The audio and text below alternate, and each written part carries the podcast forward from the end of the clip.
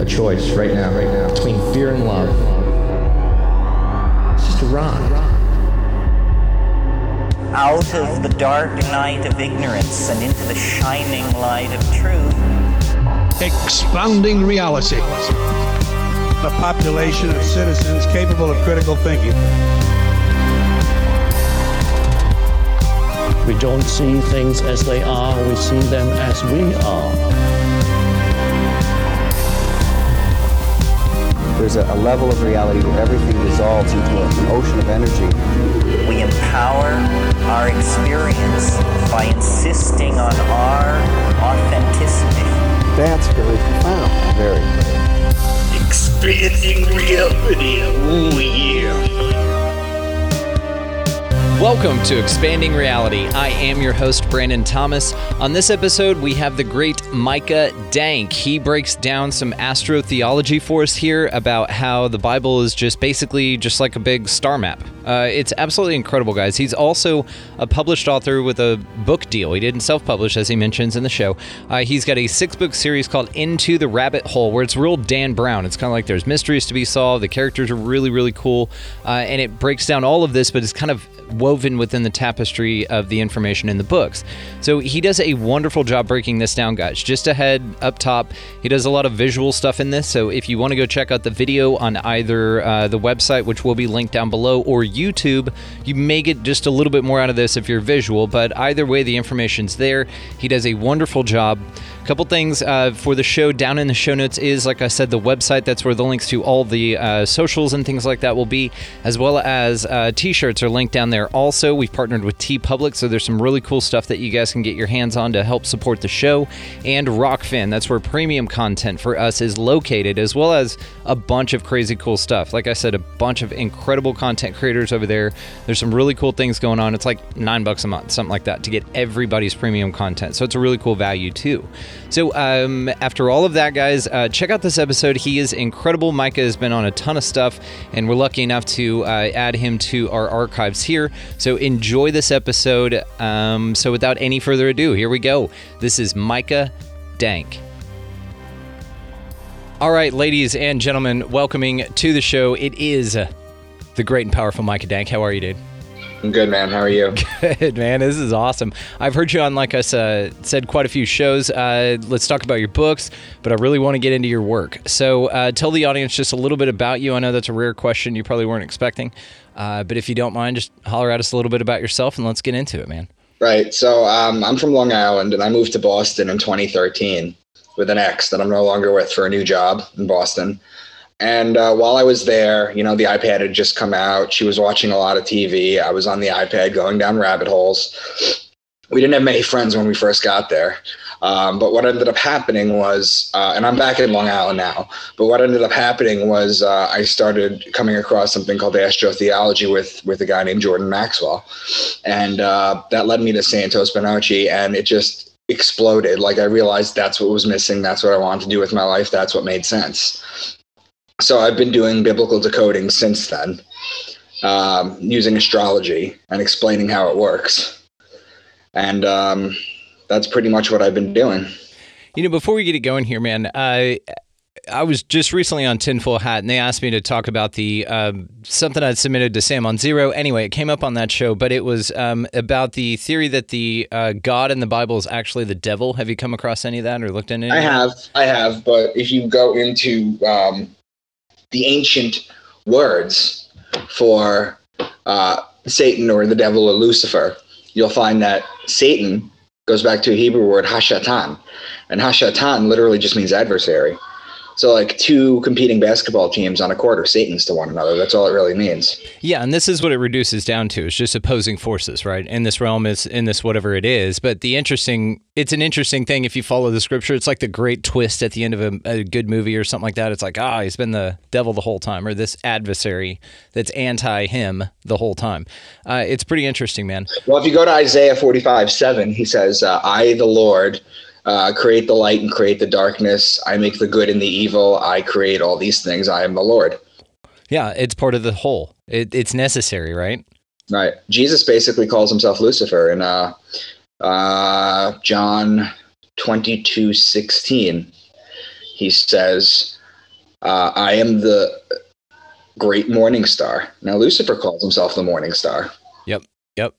That's crazy, man. This was in the series of quotes that I gave out, uh, or scriptures rather. Dude, all of this is fascinating to me. I love the concept of everything in the Bible being sort of more allegorical rather than literal. Uh, and the way that you break things down is amazing. So I'm just going to get out of your way. Why don't you take over and just uh, tell us what you got to tell us, brother? You got it. All right. I'm going to pull it up now. So this is astrotheology in the Bible. Okay, this is the zodiac wheel at the bottom. If the zodiac wheel was actually correct, I have to keep. I, I keep saying I'm going to change it. Aries would be on the left, and Libra would be on the right. Now, forty thousand years ago, there was something called the Lascaux Caves, and the Lascaux Caves are in Lascaux, France. That's why they're called the Lascaux Caves. They had some people that went into the back of the caves, and they saw things like this on the wall which is the bull on the top, the lion on the right, the horse at the bottom. They saw all sorts of different animals. In astrology, the bull is Taurus, the lion is Leo, and the horse is Sagittarius. Okay, so they saw these things on the wall. So what they did was, and it was at the back of the cave, they brought in this uh, astronomer and an astrologer with a computer. And what they did was they rewound the sky back. First, they carbon dated the wall, and it came out to about 40,000 years, plus or minus 5,000 years. Then what they did was they went and they um, rewound the sky back to what the stars would look like at that time frame, 40,000 years ago. And what they found was when they printed out that, then you put the map up against the wall, that all these animals lined up where the constellations were. Okay. So that was the thing. And not only that, but on June 21st, which is a powerful day in astrology, it's the summer solstice. On that day and only on that day, the sun shone into the cave. Only on that day, the sun shone into the cave and bounced off the back wall where this was. So they've been setting this up. So we've known about astrology for 40,000 years. It's the ancient science. So you have some questions that you can ask in the Bible. Okay, how Jesus was able to heal the blind, how he walked on water, how he turned water into wine, why he had 12 disciples, why he was betrayed with a kiss by Judas, why he was dead for three days, why is his birthday on December 25th. All that could be answered with astrology, which I'm going to do. Genesis 1:14 says, "Let lights appear in the sky to separate the day from the night. Let them be signs to mark the seasons, days, and years." And that's basically what the Bible is. It's an encoded astrological, astrotheological uh, book. That's basically what it is. Now, the first sign is Aquarius. We're going to go through the 12 signs now. So, the first sign is Aquarius, which is represented by the man with the water pitcher. So, anytime you hear the words son of man or man or baptism, because the man with the water pitcher pouring it out, this is how you baptize someone. Water pitcher, fountain, stream, river, things of that nature, they're talking about Aquarius, the water sign. Then Pisces is the sign of the two fish in the water. That's another water sign. So when you hear the words Leviathan, fish, water, they're talking about Pisces. Then Aries is the ram. And in Aries, you have March 21st, which is the spring equinox. It's a 12 hour day, 12 hour night. It's also the Passover or the passing over of the sun over the equator. That's what it means in astrology. The sun passes over the equator. Now, in Judaism, the Passover is a story about God passing over Egypt and putting judgment on the firstborn sons, anybody that didn't have the lamb's blood on the door. And the lamb, that's just a baby ram. Now, in Christianity, the passing over is changed and called the resurrection of God's Son. So it's different meanings, but it means the same thing. So anytime you hear ram, lamb, shepherd, ram's horn, or Jewish people, because the Jewish people are the people of Aries, that's why they blow the ram's horn to the sky, because they're the people of Aries, whereas the, we're the people of Aquarius. Now, Taurus is the bull, and when you look in the sky and you see Taurus during the season where it's supposed to be, you know that you need to put the plow on the bull so that you can plant the seeds so you can harvest in Virgo and Libra. So, whenever you hear bull, ox, calf, cow, they're talking about Taurus. Then Gemini is the twins. It's the story of Castor and Pollux Troy, whose sister was Helen of Troy. It's the story of Achilles. So anytime you hear the words twins or brothers, you know they're talking about Gemini. Then Cancer is the crab, and it's the sideways moving creature. So the crab shuffles like this. The crab shuffles like this. It just goes back and forth. We don't do that unless we're doing like a basketball or a football drill. But that's how the crab shuffles. Okay? It moves sideways.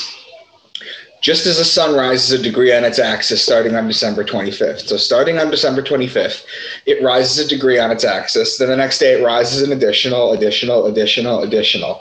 Hits June 21st. That's the summer solstice. That's the longest day of the year, the shortest night. Then, for three consecutive days after that, it stays at that height. Then, on June 25th, it drops a degree. And then it continues to drop a degree every single day until it hits the winter solstice, which is December 21st which is the day that the sun doesn't rise above the horizon, which is why they said God's sun was dead. Okay. Then for three consecutive days, just like in June, it walks sideways in, in uh, December. So they used to say God's sun was dead for three days. That's why all the ancient gods, including Jesus, are dead for three days. That's basically why. Okay. And then it comes back to life December 25th. So you can look up uh, Osiris, Horus, Mithra, um, you can look up all these ancient gods, and they're all December 25th. Okay, so whenever you hear the word crab or beetle, they're talking about Cancer. Now, the beetle is interesting because the beetle, the ancient Egyptian zodiac, didn't have a crab, it had a scarab, which was the ancient beetle. That's why St. Augustine called Jesus the good beetle. Okay?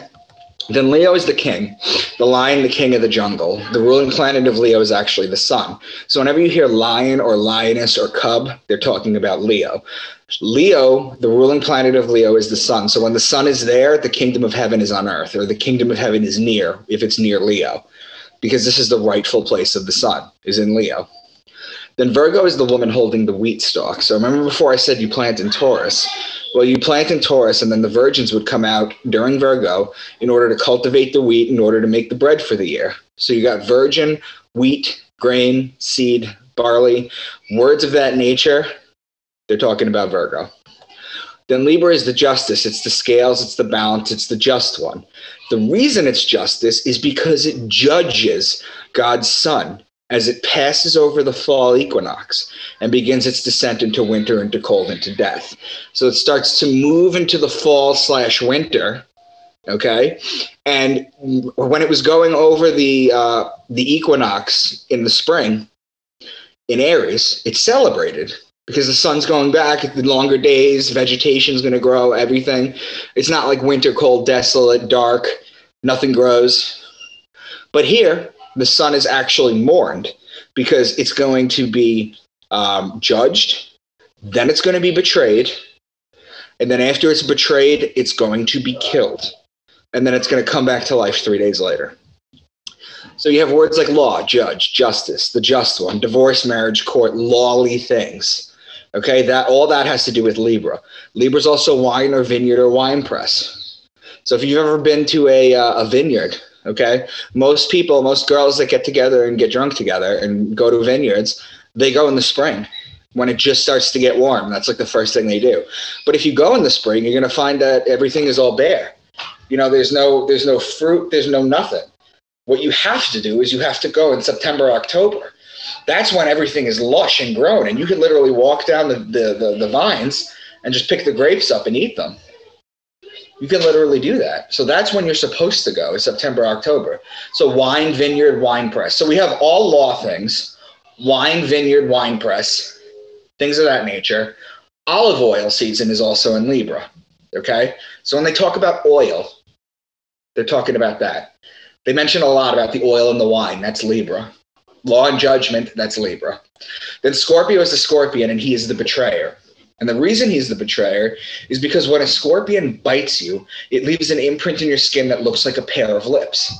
Okay, it's why the mafia has the kiss of death. That's it goes back to that, to the ancient Egyptian times.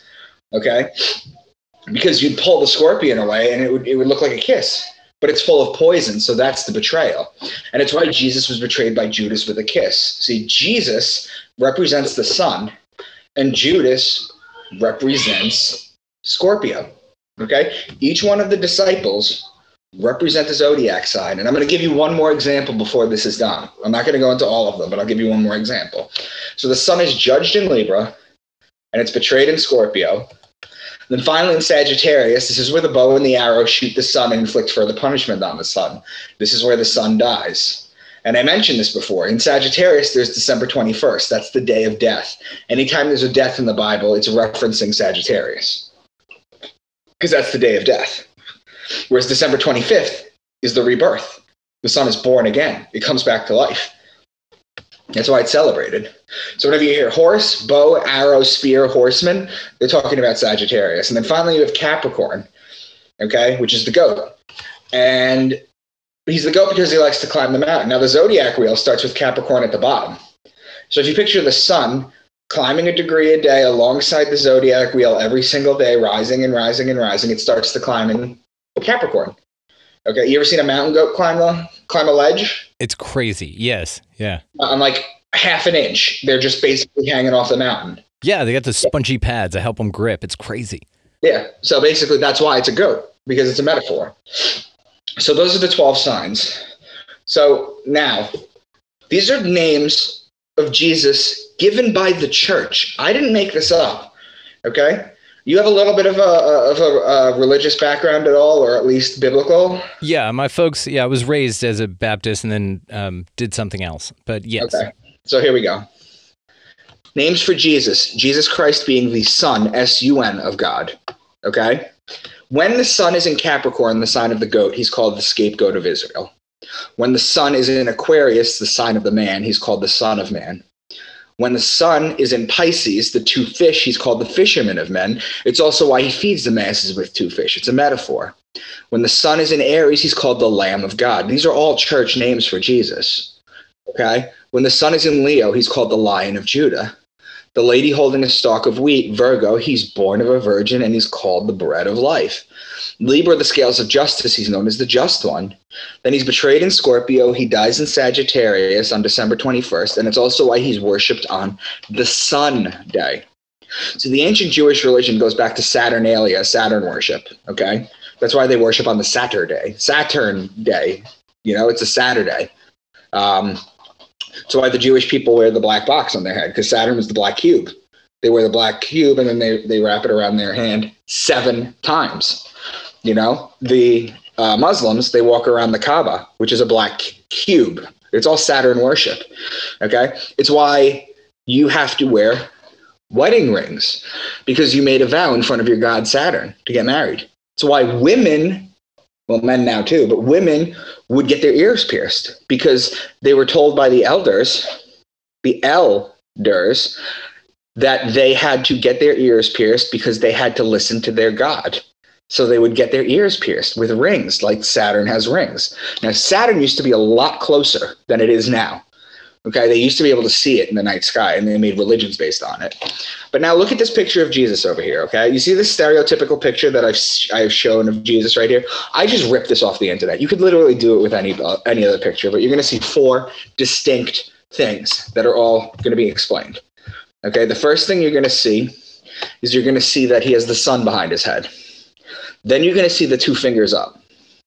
Then you're going to see the heart. Heart is always outside the body, and that's a little weird. Why would the heart be outside the body unless they were trying to tell you something?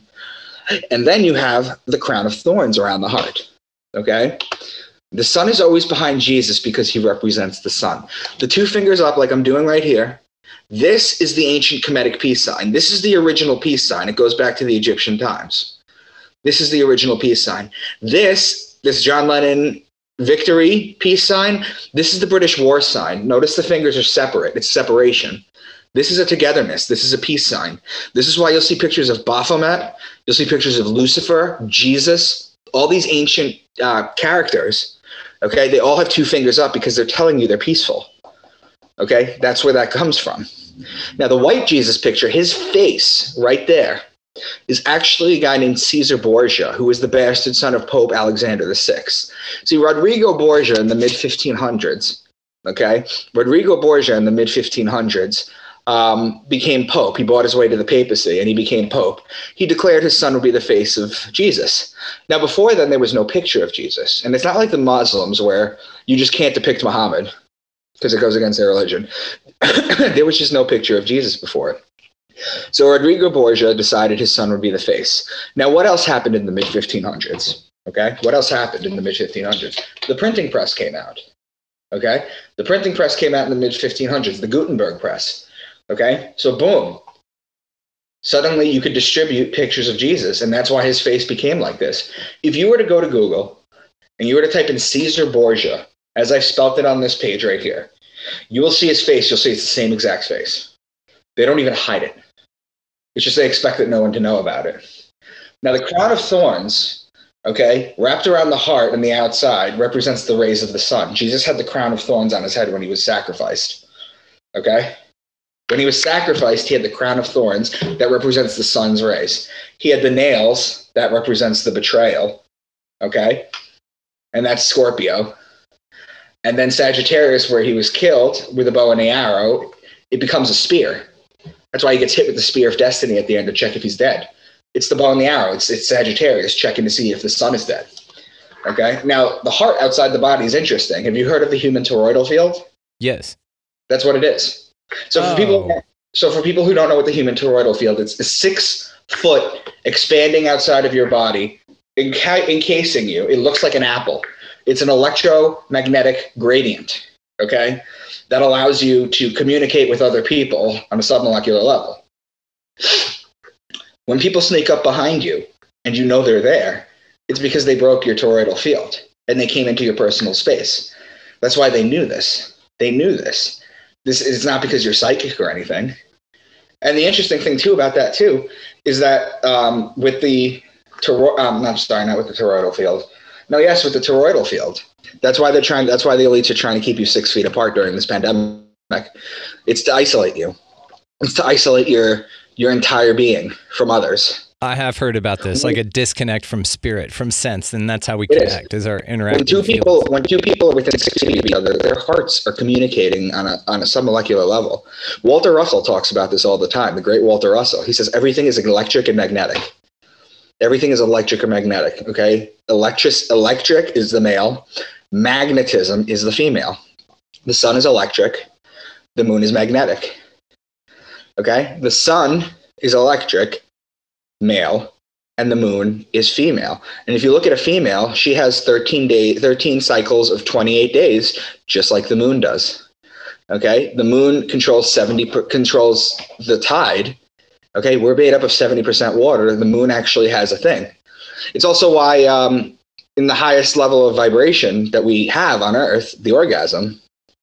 Okay, when men have orgasms, it's very electric. They feel like they got they feel like they got hit by lightning. But when a woman has an orgasm, it's very magnetic. It's smooth. She can like ride them out. That's why she can have multiple orgasms. I'll so it's all connected. Fascinating, dude. So Proverbs 16, 18, pride comes before the fall. You've heard of that, right? Oh yeah. Okay, this is taken to mean that your ego will be your downfall. However, a group of lions is called a pride. Pride is the lion. Lion is Leo. Leo is in July and August. That comes before the fall. So now we're going to start with our decodings. Okay? So you can see how it could be taken one way if you read it literally, but if you read it with astrology, it's a different way. Yeah. Okay, now the next one is from the book of Micah 5 2. But you, Bethlehem Ephratah, though you are small among the clans of Judah, out of you will come from me one who will be ruler over Israel, whose origins are from old, from ancient times. However, Bethlehem is two words in Hebrew. It's Bet, which means house, and Lechem, which means bread. So the house of bread. This is Virgo with the wheat stalk, the virgin. Now, each zodiac sign is called a house. So it's the house of Virgo, the house of Aquarius, whatever. So when they say that the Savior will come from Bethlehem, what they're really saying is the Savior will come from a virgin. So you see how that's snuck in there? Mm-hmm. Okay. Now, next, I'm going to read this to you. This is Deuteronomy 32. Deuteronomy 32 has eight signs just in this one paragraph, and I've already highlighted them, but I'm going to go over the last two with you that I didn't. He gave them honey from the cliffs and olive oil from the rocky ground. He gave his people butter from the herd and milk from the flock. He gave them lambs and goats. They had the best rams from Bashan and the finest wheat. They drank the best wine made from the juice of red grapes. But Jeshurun became fat and kicked like a bull. Olive oil is Libra. Lambs are Aries. Goat is Capricorn the goat. Ram is the ram in Aries. Wheat is the lady with the wheat stalk in Virgo. The wine and the red grapes, that's Libra. The bull is Taurus. There's two others that I italicized here, but I didn't highlight. He gave them honey from the cliffs. In the sign of Cancer, the crab that we went over before, there's a group of stars called the Beehive Cluster. Okay, it's an asterism. It's a closely knit group of stars. Okay, so that's where the honey comes from. The butter from the herd and the milk from the flock is milk based. That comes from the Milky Way galaxy. Okay, the Milky Way galaxy centers in Sagittarius. So your land from Cancer to Sagittarius is your land of milk and honey.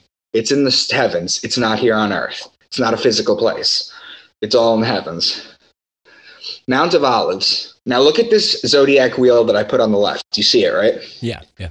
Okay, I just I don't know how big it is on your screen, but that's fine. It looks great. Okay, great. So Mount of Olives. Jesus led his disciples to the Mount of Olives after his last Passover so that he could teach them a few more things, pray, then wait for Judas to betray him. While walking to the Mount of Olive, he gave the parable of the true vine. Okay? Passover takes place in Aries. So look at the zodiac wheel. Aries is on the left. Right after that, he walks to the Mount of Olives. Olives are in Libra. So you're going to go across the zodiac. It's known as a cross sign. The, Bible is littered with cross sign and neighboring sign references. Okay, so there, there's the cross sign. Okay, so if they were to say like bull and scorpion, or like bull and a kiss or a betrayal, or a cow and a betrayal or something, you know that's Taurus and Scorpio. They're talking about opposing signs. Okay, so olives are in Libra. Now they're in Libra and they're waiting for Judas to betray him, which happens in Scorpio. So Aries to Libra, cross signs, Libra to Scorpio, next sign over. In Libra, he gave the parable of the true vine or vineyard or wine press or basically Libra. Okay, so you see how that works? This is how we're going to decode things. Yeah. Okay, This is I'm- great. This is I'm just so cool. I'm just stopping you to tell you how badass you are. Go ahead. Give me a You sec. could just swig there, man. Wet that whistle. Guys, this is fascinating. Uh, so, for the audio only audience, of course, I should have said this by now. Uh, go ahead and go over to YouTube. All of this will be up there. He's put together a wonderful presentation for everybody. So, um, all right, brother. Revelation. Good stuff. 4 7. The first living creature was like a lion.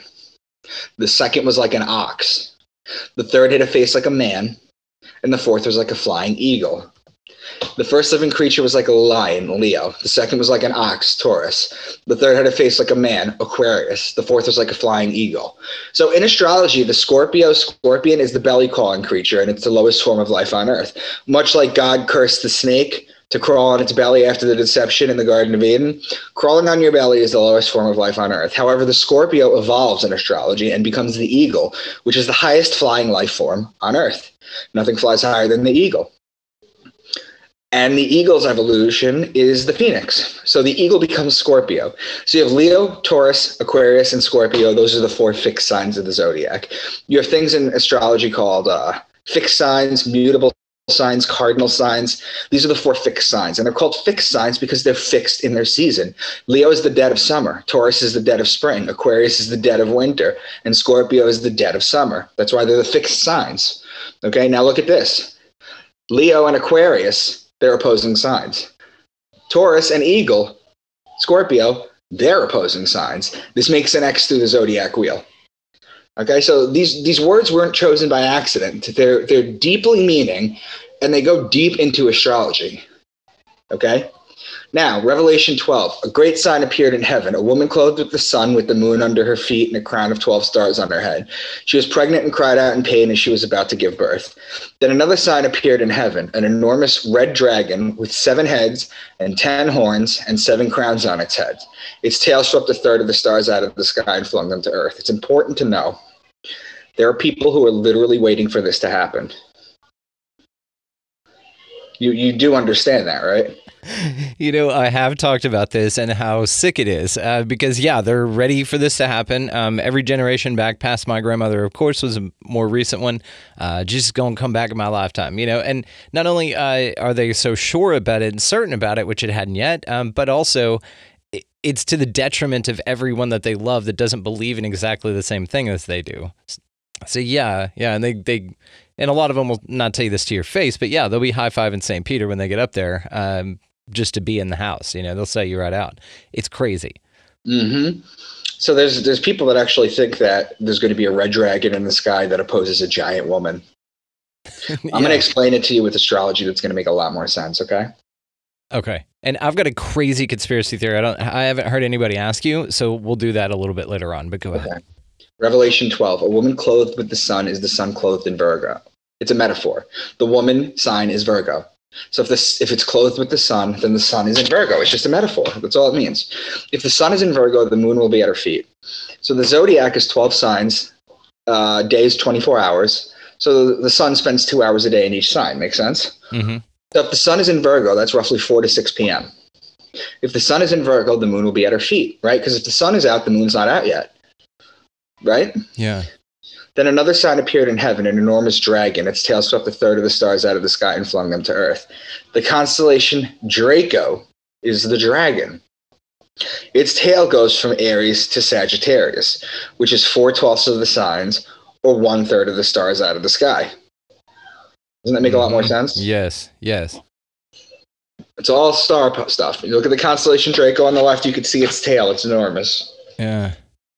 So I've given examples of astrotheology in the Old Testament as well as the New Testament, and I've been accused of cherry picking verses from the Bible to prove a point.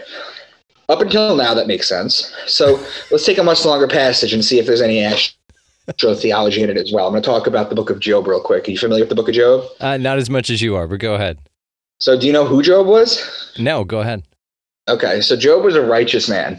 Okay, he was a pious man, and he had family, he had animals, he had land, he had a home, he had everything that you could want back in the day.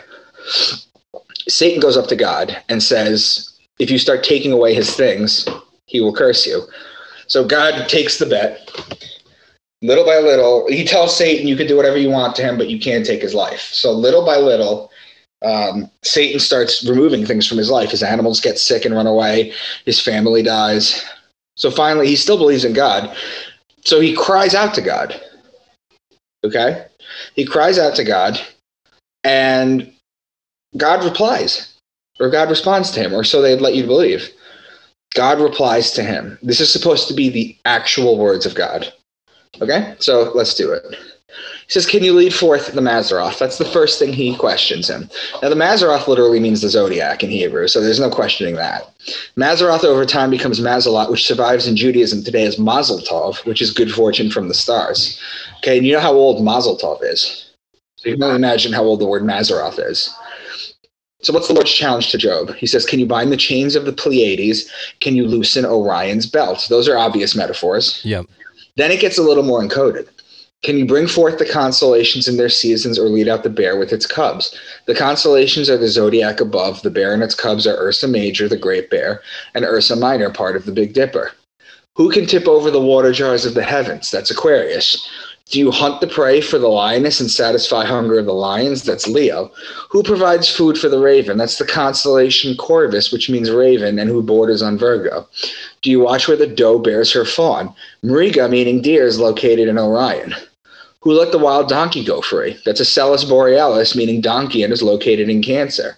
Will the wild ox consent to serve you? This is Taurus. You see where I'm going with this, right? Yeah. Yeah.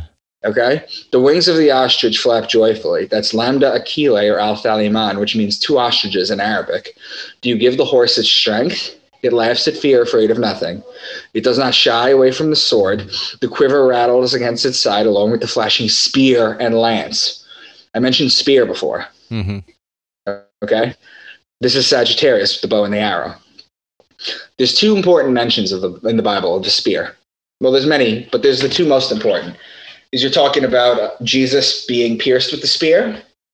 The two most important murders, Jesus being one of them. And what do you think the second one would be, if you had to guess? Uh, the murder of the author's integrity by not following through and uh, sealing the deal on some of these inaccuracies. I would say Cain and Abel, the first murder. Oh, I didn't know he. Mur- I didn't know he yeeted him with a spear. Okay, cool. No, he didn't hit him with a spear. He hit him with Oh. a rock.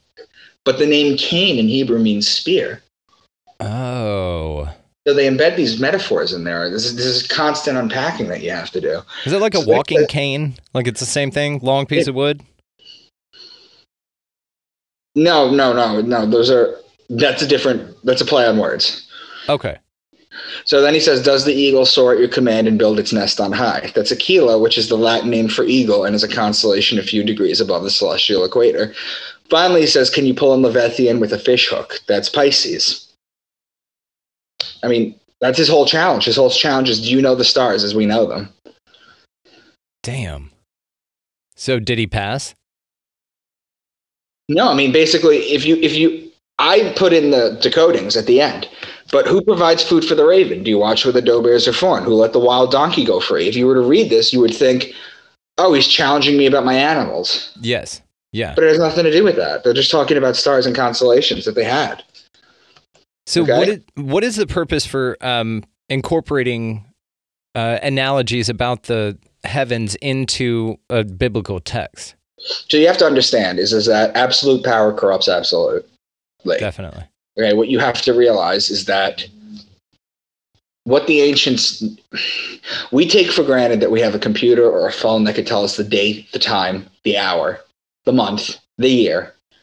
The ancients didn't have that. They didn't know when. It's a big joke with uh, Game of Thrones. Winter is coming. That was a big deal. You know, winter is coming. That was a big deal. Um, you had to know when to plow. Taurus, because otherwise you were gonna you were not gonna get the bread and the wine or, or all the food at the end of the year. You're gonna starve. And if you planted too late, you weren't gonna it wasn't gonna grow in time. If you planted too early, it wasn't gonna grow at all. So what they did was they basically included in the Bible, um, or basically they wrote the Bible this way to encode all this information. Okay, because this was the sacred information. This is what kept you alive. The Bible is basically a farmer's almanac. That's what it is. It's a farmer's almanac that tells you the properties of each star, the properties of each constellation, where you could find one. And so it Who was provides- encoded in story form uh, to be hidden, right? Well, the ancients, you got to understand, is that before 325 AD, okay, before Constantine un- unified everyone under Christianity, ancient Christians were called Helio-Gnostics. And Helio-Gnostics is a combination of two words. It's Helios, which is Greek for sun, and Gnostics, which means knowers. They were sun worshippers. Okay, they knew this. It was at 325 AD that they unified it under Christianity and made it literal. The ancients weren't reading this like that. Okay, the ones that could read. So do you think it just got corrupted over time to become a power, like a control? I mean, when you're talking about the Crusades and you're talking about everything that went over, yeah, the, the Jewish religion, the Jewish religion did the same thing too. yeah, yeah, yeah, The yeah. Jewish religion did the same thing too. The Old Test, I've given you Old Test. oh, Job is Old Testament. Yeah. Revelation is New Testament. I'm giving you examples of both. We're going to go into the book of Matthew, where I'm going to decode it line by line. Okay, hell yeah, let's definitely do that. I just find it fascinating that all of a sudden it went from being something so very useful to everyone to only useful to the people that believed in the fake part of it. Right. All right, uh, so you were talking, all of a sudden you're in a car. Uh, what happened? Transporter uh, kicked you down there. Um, So I'm with my wife and my in-laws and my nieces and nephews, and their cousins are over. So there's there's like seven people, all under ten years old, that are just like screaming and headbanging and running into each other. You know, they're screaming. I'm in my nephew's room. When I shut the door, it's hot as balls in there. I'm dying, and uh, I needed a change of pace, plus I wanted to have a cigarette. So I love this. It's fine. This is like the one of the coolest things about podcasts, and no one listening or watching will have you know any difference other than we told them, right? And now you're in a car for the video audience, so you guys go check this out on YouTube for sure. As I've already said, he's done a wonderful job. Let's uh, keep it going here, man. This is awesome. let's keep it going. We're gonna go. Hold on a minute. Let Great get- presentation too, by the way. I just got to compliment you on it, dude. You did a hell of a job. Oh, dude, this is like the hundredth time I've done this. Well, we appreciate you coming on this and telling us all again. All right, you nailed it. That's exactly where we're at. All right, let's kick this story back off, man. This is fascinating stuff. Questions to the beginning. Okay.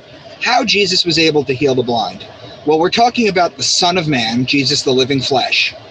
The man comes up to him who was blind, and Jesus puts his fingers on his eyes, and he could see. However, if you're talking about the Son of God, S U N, Son does the same thing. When it goes down at night, it takes away your ability to see. And then when it comes up in the morning and it touches your eyes, suddenly you have sight again. Okay? So how he walked on water. Have you ever you ever gone fishing? You ever seen a sunset on a lake before? Yeah, yeah, yeah. That's how the sun walks on water. How he turned water into wine.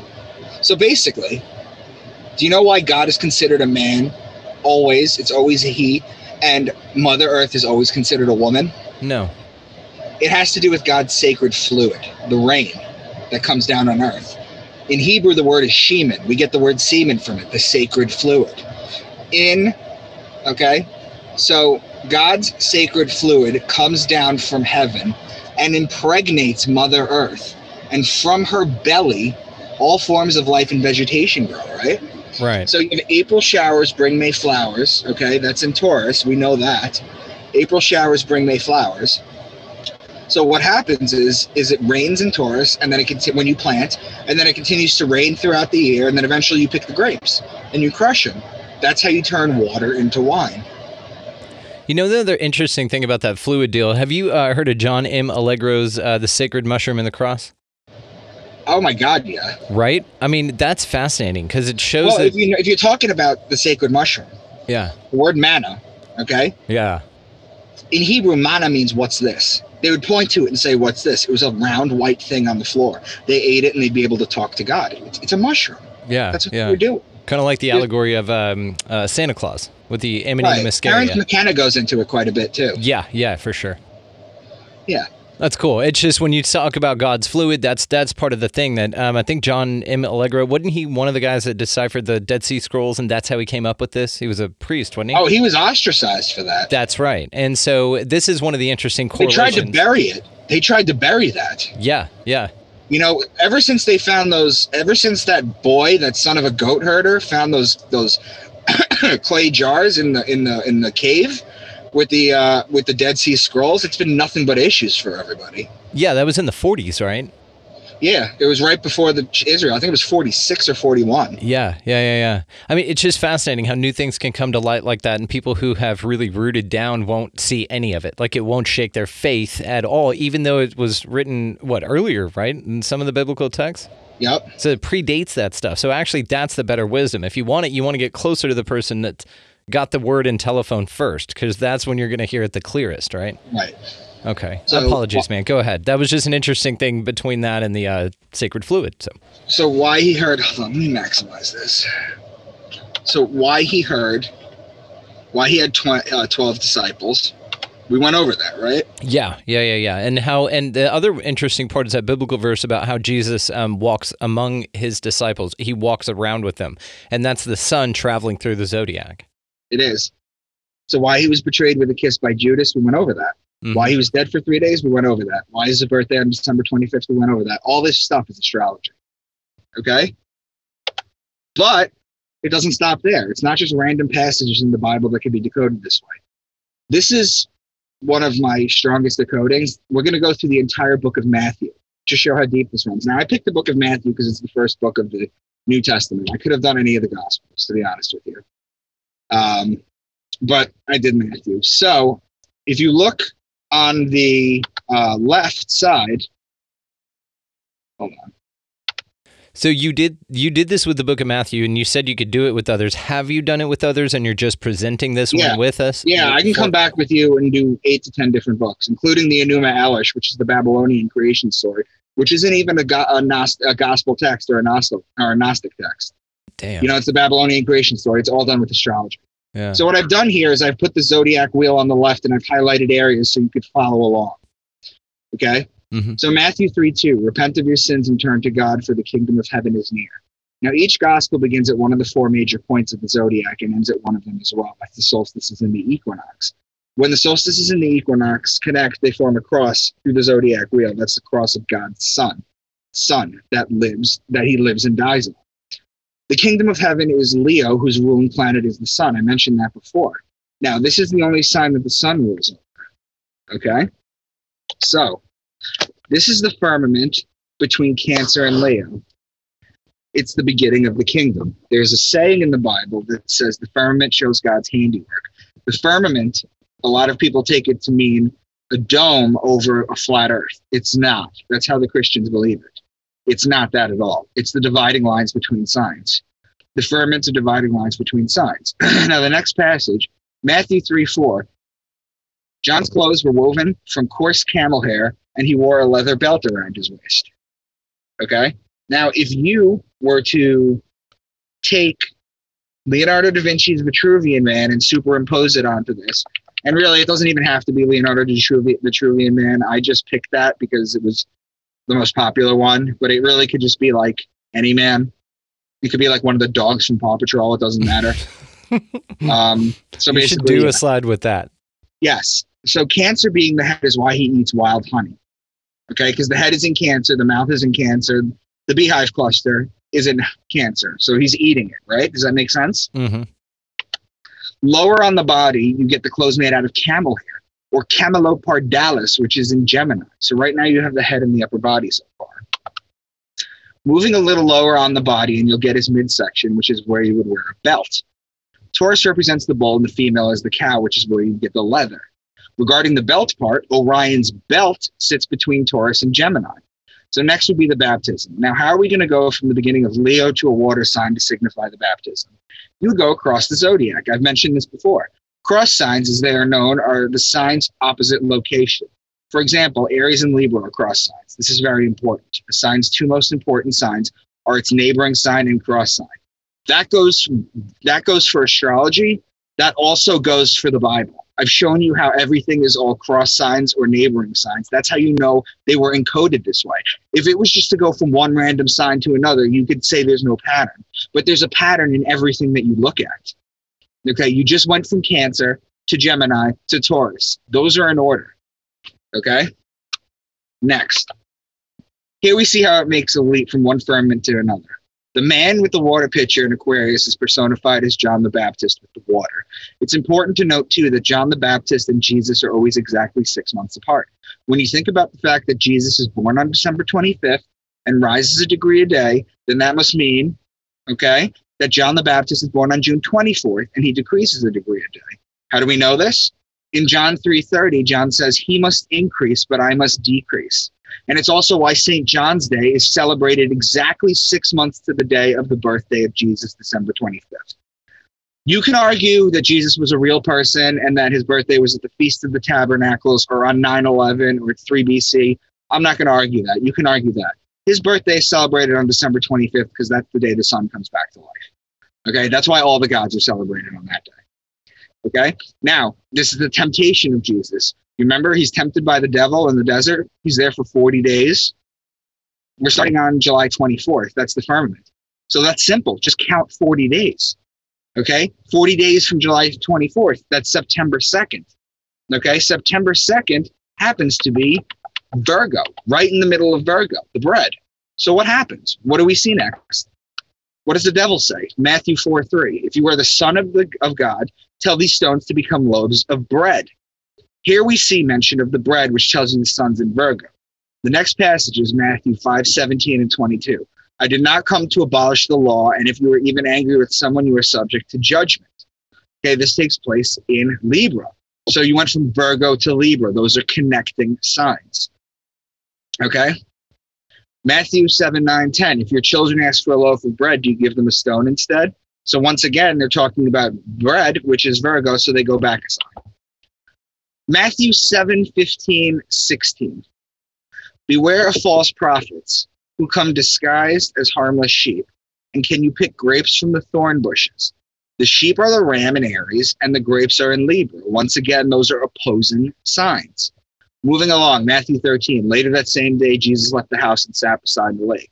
The sign now moves from this. I'm sorry. The story now moves from Libra to the barrier between Aquarius and Pisces, as he's right beside the lake where the two water. Its cross sign is Leo Virgo firmament, so you can talk about Virgo, Virgo the wheat. Okay, so as it's across from Virgo, is it ironic that the next passages from Jesus, the next parables, are the wheat in the weeds, the mustard seed, and the yeast? Okay, so moving right along, next is the fishing net parable. So we go back across the zodiac again to hit Pisces. Then Gemini is the sign of two men, technically twins. However, there's a short mention of brothers in the next passage. He's just the carpenter's son, and we know Mary, his mother, and his brothers James, Joseph, Simon, and Judas. This ends at the firmament of Gemini Cancer. How do we know this? Now look at this. Look at the zodiac on the left. You see the firmament of Gemini Cancer. Yes. What is directly across from it? Uh, that's cut off. Um, Aquarius. No, no, no, no. Gemini Cancer. If you were to follow that across, Uh, Gemini, Cancer. Oh, Sagittarius. Hang and on. Capricorn, right? And? Capricorn. Yeah. right now, what's the firmament day in Sagittarius that I keep talking about? The twenty fifth. Twenty first. Twenty first. Those uh, solstice. Yes. Right, the day of death. What's the next story? The next story is the death of John the Baptist. Oh. As I've mentioned previously, death comes at the end of Sagittarius. The firmament of Sagittarius, Capricorn, and Gemini Cancer are opposing signs. Let's take a sentence which sounds like it could be in the Bible, but isn't. If I say to you, the rulers were divided between war and love, it split the land in half. You could read that as a literal translation. Or the ruling planet of Aries is Mars, who's the god of war. The ruling planet of Libra is Venus, who's the goddess of love. There is your war and love. And if you see what I did with the zodiac, it literally splits the land in half. Yes. Damn, that's cool. So that's how they write this stuff. That thing that I just came up with, that's how they write this. That's how this was written. Okay. Now, Matthew 14, 17, and 32. But we only have five loaves of bread and two fish. The bread is Virgo, and the fish are the two fish in Pisces, the two fish. Those are opposing signs. It's why he feeds the masses with two fish. It's the sun in Pisces. It's just a metaphor. Then this is the cross of God. This is what the cross looks like when you put the uh, solstices and the equinox together. This is what the cross looks like. And this you see with uh, the cross with the circle around it. You see that on a lot of churches as well as a pagan You thing do. having you to do, with the You see it behind Jesus' head. Sometimes he'll have the sun behind his head with a cross. It's just, that's all it means. We were just in Virgo, and now next is Libra, which is law and wine, remember, and oil. What stories do we get now? We get the story of the temple tax, the unforgiving debtor, divorce and marriage, and the parable of the vineyard worker. Okay? So we're in Libra now. Next is Scorpio. This is where Judas betrays Jesus with the kiss. And then here's Jesus crucified on the cross. So you went Libra, Scorpio, Sagittarius. Okay? This is the death of Jesus. And that is the end of the book of Matthew. Do you see how these gospels are literally just they're just following patterns? It's that's all it's doing. So is each gospel basically just starting over and telling different stories with all of the same zodiacs, basically playing out one year each? Uh, it's more than a year, but yes, it's playing out the time. Uh, for example, there, think of the sun. Think think of think of being both a human and the sun. Okay, I don't know how better to explain this. I've been trying to figure it out, but imagine this. At the end of all four gospels, Jesus says something different. Okay, now at the end of all four gospels, um, Jesus dies at either a solstice or an equinox. Okay, because I mentioned it starts at a solstice or an equinox, and it ends at a solstice and equinox. Yeah. In the book of Matthew, he says, Ele, Ele, lama sabachthani, which literally means, Why have you forsaken me? So imagine the, God's son in Sagittarius, or I'm sorry, in uh yeah, in Sagittarius, okay, in the dead of winter, talking to himself. Why have you forsaken me? It's winter, it's cold, the sun has forsaken. Then in the spring, in Aries, when it dies in the next gospel, he says, Why do you struggle against me? Okay, still talking about the sun. It's spring, it's not quite warm. When this in the third gospel, it when he uh, dies and he's in June 21st, okay, that's the summer solstice. He says, Father, into your hands I commend my spirit. Okay. Now, in Libra, September 21st, he's he, he's basically killed, and at the last minute, he's given. Do you remember what he's given? Uh, after he was killed, No, no, no, not after not after he's killed. Like right before he was killed, uh, the crown of thorns. right before he gave up his spirit, he was given a branch of wine. He was given a little branch of wine. He took a sip of it. That's Libra. Mm. Libra's the wine. And what did he say? He said, It is finished. Now, a lot of Christians will sit there and say, My work here is finished. Yeah, yeah. But when he says it is finished, he means that the grapes are done. If you wait any longer, oh, it is finished. If you wait any longer, it's going to turn into vinegar. It's fascinating, man. It the it correlates so well. This is what's so crazy about it. And this isn't the only tale like this. I mean, you've already mentioned, you know, the Egyptian Book of the Dead. A lot of other folks have looked at the stars in this way and anthropomorphized a story on top of it. Now check this out. I got a couple more slides for you. Yeah, yeah, yeah. This is this is new. Okay. This is Solomon's temple. Okay. Everyone believes Solomon the king was real. He wasn't. Solomon is a combination of three words. Okay. Sol, which is sun in Latin. Om, Om Buddhism, that's the sun. On, O N, is the city of Heliopolis. It was known as the city of light. Okay. It's why to this day, when you go into a bedroom and you want to become enlightened and turn the lights on, like the Greek city of light, you have to turn the lights on because it goes back to that. What? Okay. So that's Sol Om On is three names for the sun. This is his temple if you were to build it out as the uh, Bible instructs, as far as the cubits go and everything. Do you see anything interesting about it? Uh, I'll give you a clue. It's an overhead view. yeah, yeah, yeah. I mean, I, the stone chambers are what stand out to me. So, I mean, why are there a bunch of stone chambers in there? I'll, I'll, I'll explain it to you right now. Okay. Yakim and Boaz, those are the testicles. The porch is the base. The holy place is the shaft. The holy of holies is the head. Oh my god. The God. chambers are the uterus It's a dong. going into a woman. A It's vagina. Sex magic. That's cra- now I can't unsee it. Thanks a lot, dude. That's crazy. It's made with sex magic. This is what it was. And those two entrances right there, that's where the ovary drops the egg. Huh. It's just a big penis and vagina. Mm-hmm. It was made with sex magic, as all the ancients were. Obsessed with sex. That's crazy. So Solomon wasn't real, and this was his temple. So the descrip- the description of this in the Bible is basically like old porn, like how they would analyze, you know. They explain how. Do you see how on the bottom right it says cubits? yeah.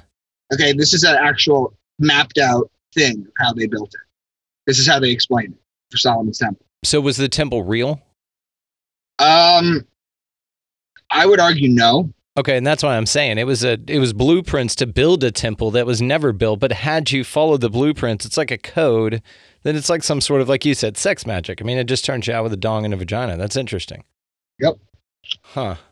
So next, so you'd agree that there's astrology in the Bible at this point. Mm-hmm. Mm-hmm. Yeah, all the way from, and it's like I was telling my wife, I was like, your work, excuse me, is just like uh, Zeitgeist only like ramped up to like a million, dude. You take that idea and that understanding, which already got those wheels turning, and you answer a lot more about it in way more detail. So thank you for the extrapolation on the work. It was uh, it was like a curiosity in my mind, but the way that you talk about it is fascinating, man. You're you're brilliant at this. Thank you. And I'll never get tired of hearing that. I really oh well, yeah, no, it's really really well done. It's very smart.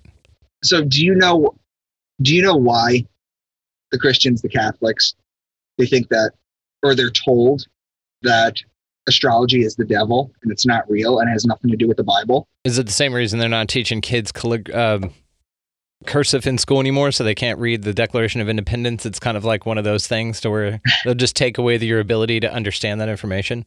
I'm going to show you because it's literally in Catholic doctrine that astrology is evil. Roman Catholic Catechism 2116. All forms of divination are to be rejected. Recourse to Satan or demons, conjuring up the dead or other practices falsely supposed to unveil the future. Consulting horoscopes, astrology, palm reading, interpretation of omens and lots, the phenomena of clairvoyance, and recourse to mediums all conceal a desire for power over time, history, and in the last analysis, other human beings, as well as a wish to conciliate hidden powers. They contradict the honor, respect, and loving fear we owe to God alone. Damn. They're flat out telling you it's evil. It's not evil. But this is kind of something that we find out about like conspiracy theories or something like that. Whenever they're trying to shut this stuff down, that's how you know that you're onto something with this. Right. Yeah. That's where you know the truth is and what they censor. Now, are you a basketball fan? I'm not. Do you know anything about basketball? I know that uh, you take that little ball and you just shoot it in the hoop. Please, shooty hoops. So I mentioned before that the story of Phoenix is basically the story of Jesus, right? Jesus as the Sun, S U N. It's a flaming ball that dies and is reborn from its ashes, right? Like the Phoenix Suns. That's why they're known as the Phoenix Suns. I guess I do know stuff about basketball. Okay. Look at that. Now, what's the woman's Phoenix? What's the woman's Phoenix name? uh, And Mercury. Mercury is the ruling planet of Virgo, the only woman sign. So you see how they do embed it in modern day things. They just don't tell you about it. yeah, no, this is yeah, this is definitely uh, like like the movie Mercury Rising or something like that. Um, Now, do you remember the movie Face Off? yeah, yeah, yeah. Nicolas Cage and John Travolta. What are their characters' names? Oh my Nicolas God, Cage's yes, is Castor Troy, and his brother was Pollux Troy. That's Gemini. Gemini, dude. Okay. What about. Travolta? His name is Sean Archer. That's the bow and the arrow. Okay, they're opposing signs in the zodiac. Son of a bitch, this is fascinating, dude. Do you remember the Cranberries? Yeah, that was my first Zombie? CD. What's that? Remember Zombie? the video Zombie? Yeah, She, she's painted gold like the sun. Her headdress that represents the rays of the sun. Now you might thinking that I'm stretching it on it, but look at this. The very next scene, the sun is on the cross, and you have all the little cupids or Sagittarius down there with the bow and the arrow killing the sun. They build this stuff into it, into into music videos, into everything. If you think astrology is not being used by by powerful people to this day, it is. No, it definitely is, and I've I've had like I said, I've we've we've definitely got our hand in astrology over here at the show, and uh, some of the several people that I've talked to have said that you know millionaires don't mess with astrology, but billionaires do. Yeah, that was actually J.P. Morgan said that. Yeah, and, he then said that in the early 1900s before they were even billionaires. If you don't consider Rockefeller a billionaire back then, insane. But yeah, no, there's definitely something to this. I'm fascinated by why they encode it in stuff around now. Is it just kind of like a haha or yes, that's exactly what it is. That's exactly what it is. Is that these buffoons are taking this book literally, or this this this thing literally, when in reality it's just an encoded star. And I explained why it's encoded. It's encoded because this is survival. You have to know this. yeah? you have to know this information. You need to know what to do with all the signs. You know, and then you got the Catholic Church telling you that it's evil and dog shit. It's nonsense. Were you raised religious, I was very Catholic, religious, actually. Catholic, No, Jewish. Jewish. I was raised okay. very religious, and I never took to it, and I never could understand it until I got involved with this stuff and started figuring things out on my own. So you think this goes for all religions, like the way Yes, that their it does. I went through written? the Old Testament and the New Testament. I'm going through the Quran right now. It's going to take me a little while, but yeah, wow. It's the same stuff. I'm already a tenth of the way through the Quran. It's the same stuff. I've done the Enuma Elish. That's the Babylonian creation story. It's the same stuff. It's the same shit. I mean, the Lascaux caves, forty thousand years ago. We've known about this forty thousand years. at least. Because this is the equivalent of somebody, I don't know, being able to preserve a whole, all of the Spider Man comics that have ever been made. And then they're in a vault somewhere, and then the world ends. And then future humans come along thousands of years from now, open that vault up somehow. Uh, they're able to read through it and they go, oh, this must have been a real thing. This depicted real things happening. And then they, you know, either take it as mythology and build it into their lore and then just continue on with the story as they interpret it later. Or they just go, well, that was just a story. And that's something that you're trying to point out here. Well, you're successfully pointing out here, man. Well, let's point out. Let's point this fact out. Okay, during the age of Taurus, okay, you had the Egyptians. They were the most prevalent people. they left us the Book of the Dead. They left us hieroglyphs. In the hieroglyphs, you'll see bulls with the horn with the sun between their horns. They're telling you they used to worship the sun in Taurus. They were the people of Taurus. They start to fade. The Jews come around in Aries, and the Jews blow the ram's horn because the ram is Aries. Okay? Moses goes up to Mount Sinai, which incidentally, Sinai is a combination of two words sin, which means moon god, and AI, which means mountain. So he went up to the mountain, the moon god. Why? Because when they were wandering in the desert and they had this big mountain volcano, the sun, the moon used to come up behind it. So they thought that's where it came from. Okay. So he goes up there to get the Ten Commandments. He comes down. What does he see them worshiping? The bull. the golden calf. Exactly. So I'll present you two two options. These Jews left Egypt, as you believe, Exodus, and the Egyptian people kept such meticulous records, even things that painted them in a bad light. But there's no mention of Exodus. Okay, this was a completely made up story. The Jews leave Exodus and they can't even let the bread rise. They can't even yet let the yeast work. They can't let the bread rise. So that's why I have matzah for this day. Okay, which is unleavened bread. Okay, they couldn't even take that. You, you expect me to believe they brought all this gold into the desert, found welding equipment, and built this giant statue? Yeah. Or yeah. he saw them worshiping the golden calf. The gold is the sun, and the calf is the bull. They were worshiping the wrong time period. They're supposed to be the people of Aries. Now the Jews fade, and then the Christians come up in Pisces. That's why Jesus feeds the masses with the two fish, Pisces the two fish. You have the Vesica Pisces. Okay, the center of the Vesica Pisces is the Jesus fish. That's what it. That's what it looks like. Okay, it's a it's a, uh, a Venn diagram. In the middle of it, that's the Jesus fish. Okay, and not only is that the Jesus fish, but its its uh, numerical formula for the Vesica Pisces is 247 over 153. 153 is the denominator. Coincidentally, 153 is also the same amount of fish that the disciples caught after Jesus told them to throw the net to the other side of the boat, and they reeled it back to sea. The ancients knew all this shit. Okay, so that's the age of of, of, of, of Pisces. Now we're in the age of Aquarius. Okay, and if kept unchecked, and if people don't see this, okay, what's going to happen is there's going to be a new world religion. In a thousand years, they'll look back and say, okay, there's a new world religion.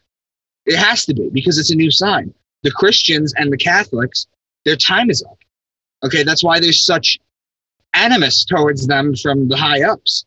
Okay, because their time is up. They're going to fade into obscurity like the Jewish people and the Egyptian people did. Okay, maybe the Jews didn't fade into obscurity, but there's five times more gay people on the planet than there are Jews. So let's just say that. And um, that's basically it. That's my thoughts on it. I think that the new religion is going to be merging with machines and transhumanism, the sign of the man.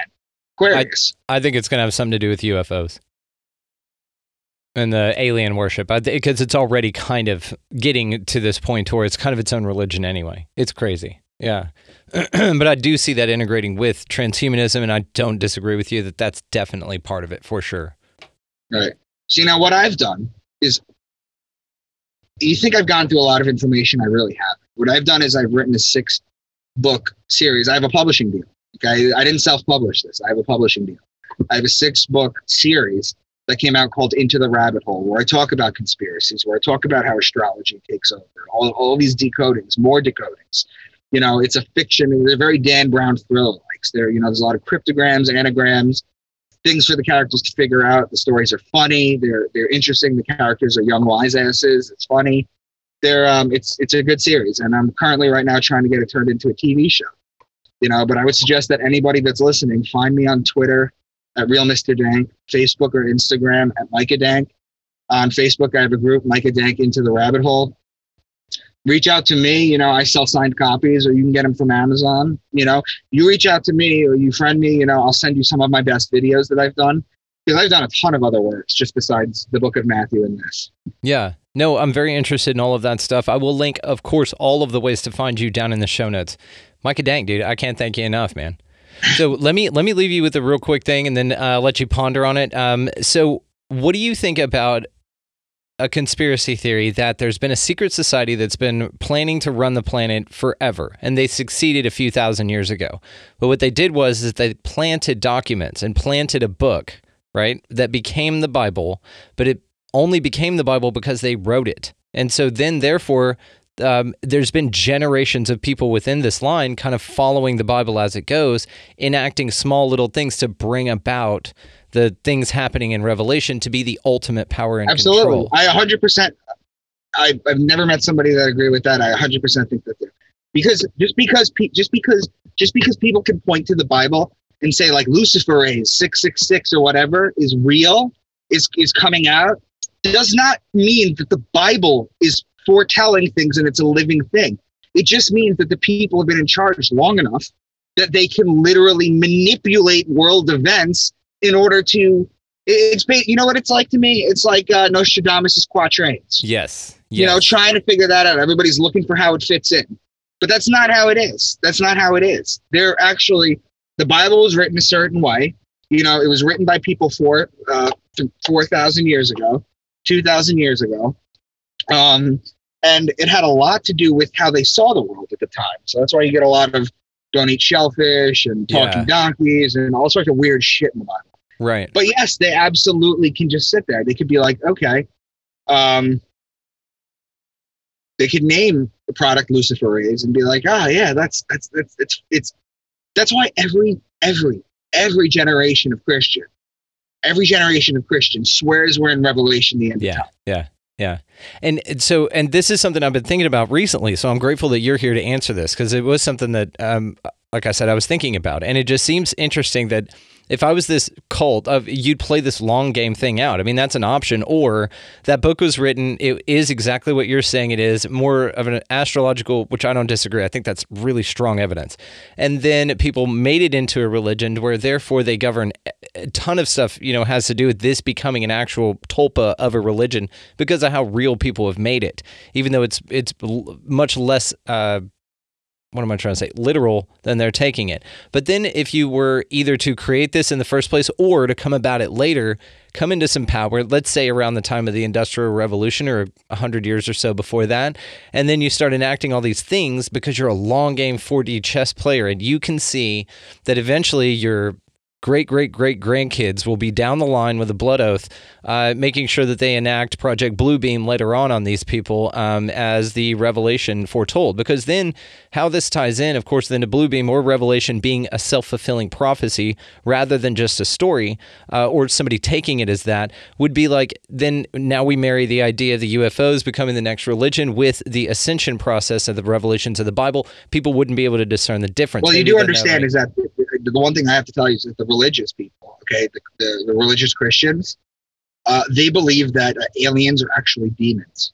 interdimensional Yeah, yes, I've I've definitely heard this, and it's an interesting thing. But I mean that whenever people start floating up in the air, it could be uh, just like that movie, uh, "The End of the World," you know, and all those beams come down everywhere, and people just get sucked up into the sky. But they could do this with an alien invasion, or even a faked alien invasion with some really dope technology, or they could do it with a bunch of holographic people walking around, and just make them seem like they popped up into the sky, and then it would be viewed as revelation. But then it could also be associated with like a UFO phenomena as well. So then they would be like the new gods, right? That would be like your new religion. I don't know, man. It's crazy. Uh, I love going down this kind of thought experiments, and I thought I would at least hit you up on it. So I'm glad you were a little bit receptive of that. That's cool. Yeah, thanks, man. Dope. Well, thank you, man. Uh, well, I tell you what, I will link all the ways to find you down in the show notes. Micah Dank, I can't thank you enough for your time, brother. You are welcome on any damn time. Come back. Let's do. Um, you familiar with the Book of Enoch? Uh, not as much as I'd like to, and I've actually got a guy that I want to hook you up with. Have you ever heard of Godcast with uh, Todd Armstrong? No. Okay, I'm going to send you this dude's email. Just uh, do me a favor and reach out to him. He would love to hear from you. This guy is the one that you need to talk about Book of Enoch with. Maybe I can have you both on and we'll do kind of a panel thing with that. That would be Yeah, awesome. yeah. Do that. Reach out to him. Do that. Let's do. I will. Because I've done it with. I've done a. I've done a multiple uh, thing with uh, with Sam Tripoli. I've been on Union of the Unwanted. I've done uh, uh, Aeon Byte, Miguel Conner. Yeah, You know, I've done. Um, yeah, we could do a panel. yeah, yeah. No, you're in the crew, man. You're good. I will uh, set this up, and then I know he'll want to get you on his show as well, uh, Godcast. So you guys go check that out as well. Micah Dank, like I said, can't thank you enough, dude. Let's do this again, brother. This was fun. Yeah, reach out to me. Let me know when you're free. We'll do, man. Thank you for your time. All right, take care, man. The always interesting Micah Dank spending some time and spitting some knowledge on the show with us today. Just wanted to reach out and say thanks, man. Uh, Micah did a wonderful job. Uh, he's just fascinating at the research that he does.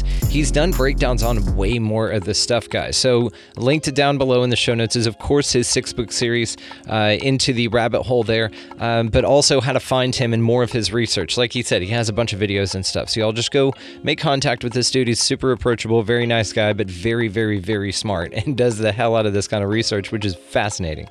So, um, go down there, find that. Uh, in the show notes as well is the music that you're listening to underneath this. My my good good friend Vinny the Saint. Uh, go down there and check out more of his music, guys. He does some awesome stuff, and he lets us do this for the show.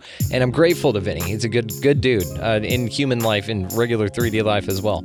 Uh, so um, also go down there. There is expandingrealitypodcast.com. That is where links to all the socials, all that Patreon stuff, uh, YouTube, all that can be found there.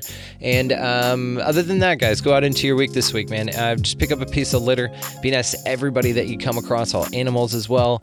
Uh, hold some doors open, smile at some folks, buy somebody in line behind you or in front of you a coffee or a you know, a meal or something, dude. You know, it makes a big difference, but it, it has a huge impact in the in the universe around us here, and it's it's fun to do that kind of stuff uh, to brighten the vibration around you, right?